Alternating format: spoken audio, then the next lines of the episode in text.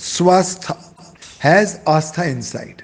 So where there is faith, there is frolicking health. So when a human being is on the path of yama, niyama, asana, pranayama, pratyahara, dhyan, dharana, samadhi, that path takes care of shuddhikaran, cleansing.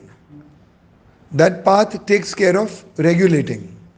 And that path takes care of revitalizing.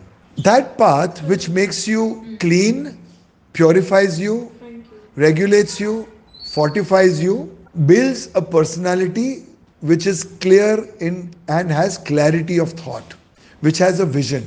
And the person who with eight Ashta Angas of yoga is in the right flow, right rhythm, right order, well oriented, is fearless.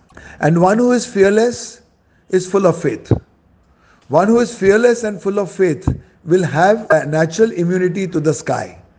There is something called homeostasis, which is the baseline immunity, baseline biology. That is always heightened. Also, there is something called equanimity, that also is heightened. With all this put together, human health gives rise to human wholeness. Health and wholeness gives rise to once again confidence, belief, and faith.